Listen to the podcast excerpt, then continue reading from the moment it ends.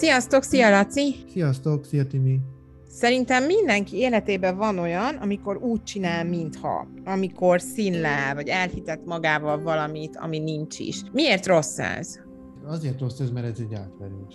Mert elhitetjük magunkkal, hogy az, amit látunk, az tényleg az, mint aminek látjuk. Vagy a másikkal elhitetjük. És akkor lesz ebből egy hazugság, aztán ebben a hazugságban kezdünk el élni. És akkor, hogyha ebben élünk sokáig, akkor egy idő után már azt sem fogjuk tudni, hogy akkor hol van a határa a valóságnak, meg a hazugságnak. Tehát nagyon szét fogunk folyni.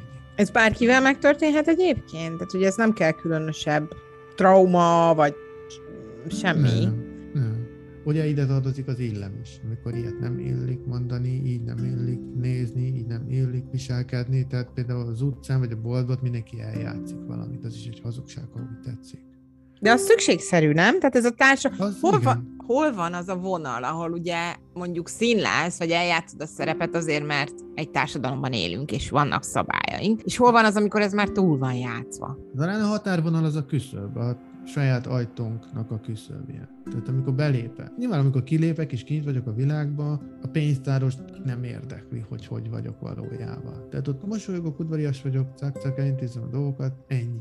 De amint átlépem a küszöböt és hazaérek, ott már elvileg olyan emberek vesznek engem körül, akiket igenis érdekli, hogy hogy vagyok.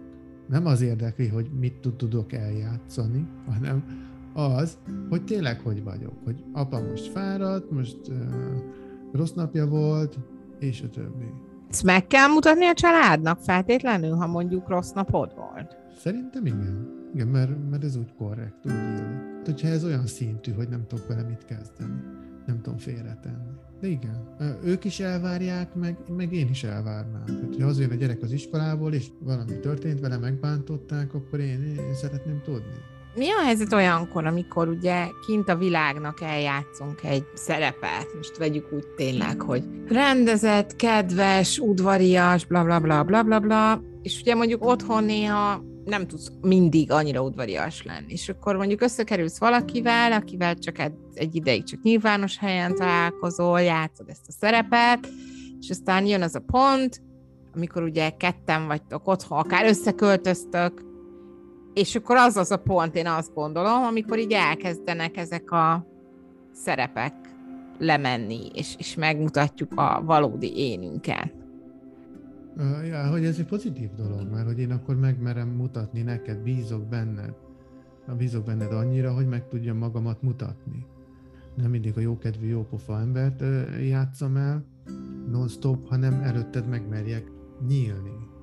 De mi van, ha másiknak ez nem fog tetszeni? Tehát szerintem ebben van egy ilyen félelem az emberekben, nem? Hogy ú, nyilván a főnökömnek nem kell tudni, hogy milyen vagyok valójában, mert ugye a munkahelyén az ember azért uh-huh. ragaszkodik egy szerephez, de a párom, amikor rájön, hogy ó, e, elszáll az a lila köd, uh-huh. ami az elején van, az, az ijesztő, illetve meddig lehet fenntartani ezt a színlelést, meddig egészséges.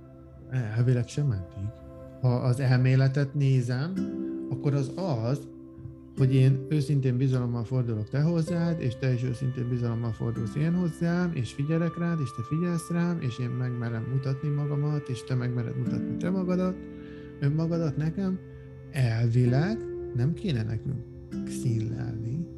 Tehát ha mi egy pár vagyunk, ha megbízunk egymásba, meg magunkba. Ez a kulcskérdés, hogy vajon megbízunk-e magunkba, illetve a másikba. Azt is el lehet játszani, hogy őszinte vagyok. Na de akkor az csak egy játék, és nem vagy őszinte, hanem azt játszod, hogy őszinte vagy, de nem vagy őszinte.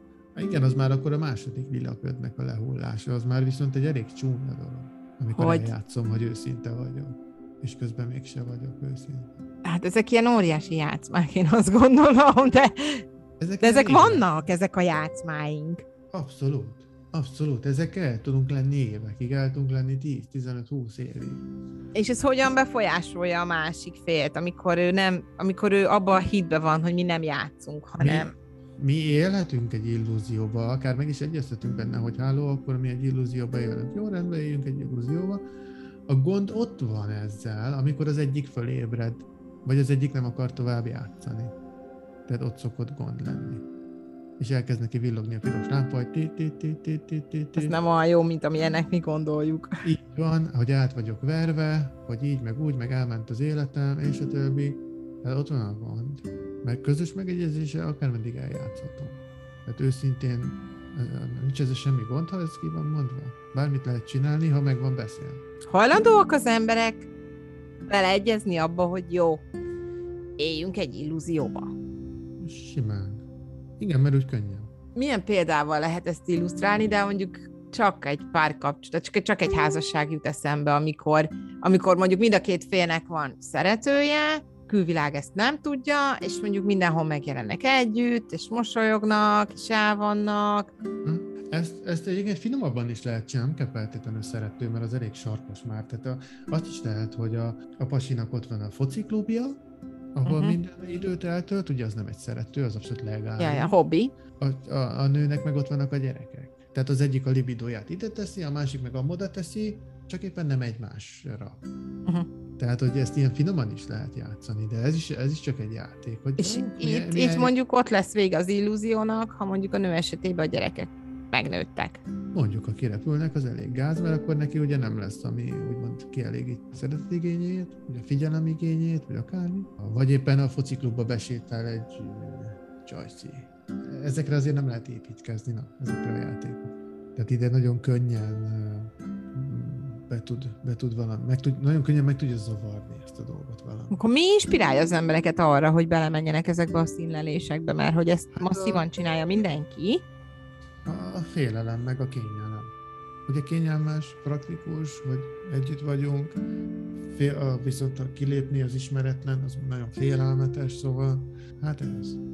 Vagy, vagy maga, maga azt, hogy így olyan sokáig altatjuk magunkat, hogy egy, egyáltalán eszünkbe se jut hogy mi alud, alszunk. Tehát ha sokáig csináljuk, akkor, akkor... Megint csak visszatérünk a Matrixba. Így van. Most láttam van. pár napja, azért kapcsolódik a fejembe minden ez a téma, is kapszulákban vagyunk, tök jó alszunk, senki nem akarja nem bevenni a bogyót, hogy fölébredjen. Így van. így van, nem mindenki akarja bevenni. Tehát nekem is mondta már az kliens, hogy ő nem akar ezzel foglalkozni. Tehát okay. nem mindenki akar fölébredni. De és ez nem csak arra igaz, hogy éppen a párommal hogy vagyok, ez arra is lehet igaz, hogy hogy vagyok az őseimmel. Nem mindenki Vagy a munkahelyemen. Vagy a munkahelyemen, így van. Mert jó fizet, nem akar azzal foglalkozni, hogy valójában nem becsülik meg, de jó pénz, kész, pont. Hát, ja. Nem is mindig érdemes ezzel foglalkozni. Ja, pont ezt akartam mondani, hogy a munkahelyen, hogyha az ember félre tudja tenni, és visszacsatolok egy korábbi témánkra, ha nem hozott haza onnan a stresszt, nem vagy százalék boldog vele, de azt mondod, hogy jó, jó a fizetésem, jó munkaidőben dolgozom, jó, hülye a főnököm, de új munkahelyemen is lehet, hogy hülye lesz a főnököm, oké, okay, akkor ezt így hagyjuk, és végülis nem egy tökéletes helyzet, de de viszont uh-huh. itt, itt azt látom, hogy ebbe az esetben talán azért jobb, mint a színlelés, mert hogy itt világosan levezeti az ember, hogy oké, okay, megtartom a munkámat, mert igen, mint ahogy az előbb is mondtam, tehát, hogy a tudatában vagyunk az egésznek, a meg van beszélve a különböző résztvevők között a dolog, és születik egy egyetértés, és akkor az alapján egy cselekvés, akkor semmi gond nincs. Most ebben a munkai esetben én magammal beszéltem meg, tehát a két szereplő az mind a kettő én vagyok. Igen. Az egyik az a részem, aki szeretné, hogy megbecsüljék, a másik meg az a részem, aki most éppen tudja, hogy mire gyűjti a pénzt. Mondjuk kifizetni az autót, vagy a házat, vagy mit tudom én. Tehát, hogyha tudatos ez az egész, és mindenki rábólint, akkor oké. Okay.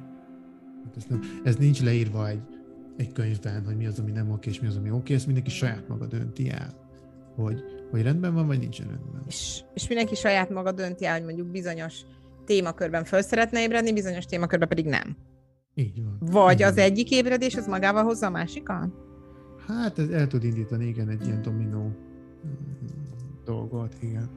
Elég veszélyes, tehát ha egyszer már így kinyitottuk a szemünket, akkor, akkor már nem tudjuk szabályozni, hogy mit lássunk meg, meg mit nem. Hát már... a szemed, akkor már mindent látsz. izgalmas, izgalmas. szóval az azért egy kemény ügy. És ez is egy ilyen ellenállás egyébként a pszichológiai munkával szemben, hogy így nem akarom mi annyira fölébredni. De aki mégis úgy dönt, hogy fölébred, és segítségre van szüksége, ő kereshet titeket bátran. Így van, mert oké, okay, mert ez egy kemény meló, tényleg nagyon kemény, ez, ez az egész ébredés, meg utána a találkozás mindennel, de utána az már egy más minőségű élet. Tehát uh, ugyanúgy mind a Matrixban is. Tehát, rabszolga vagy, vagy pedig egy önálló ember. Nem mindegy. Nem. Köszönöm szépen. Sziasztok!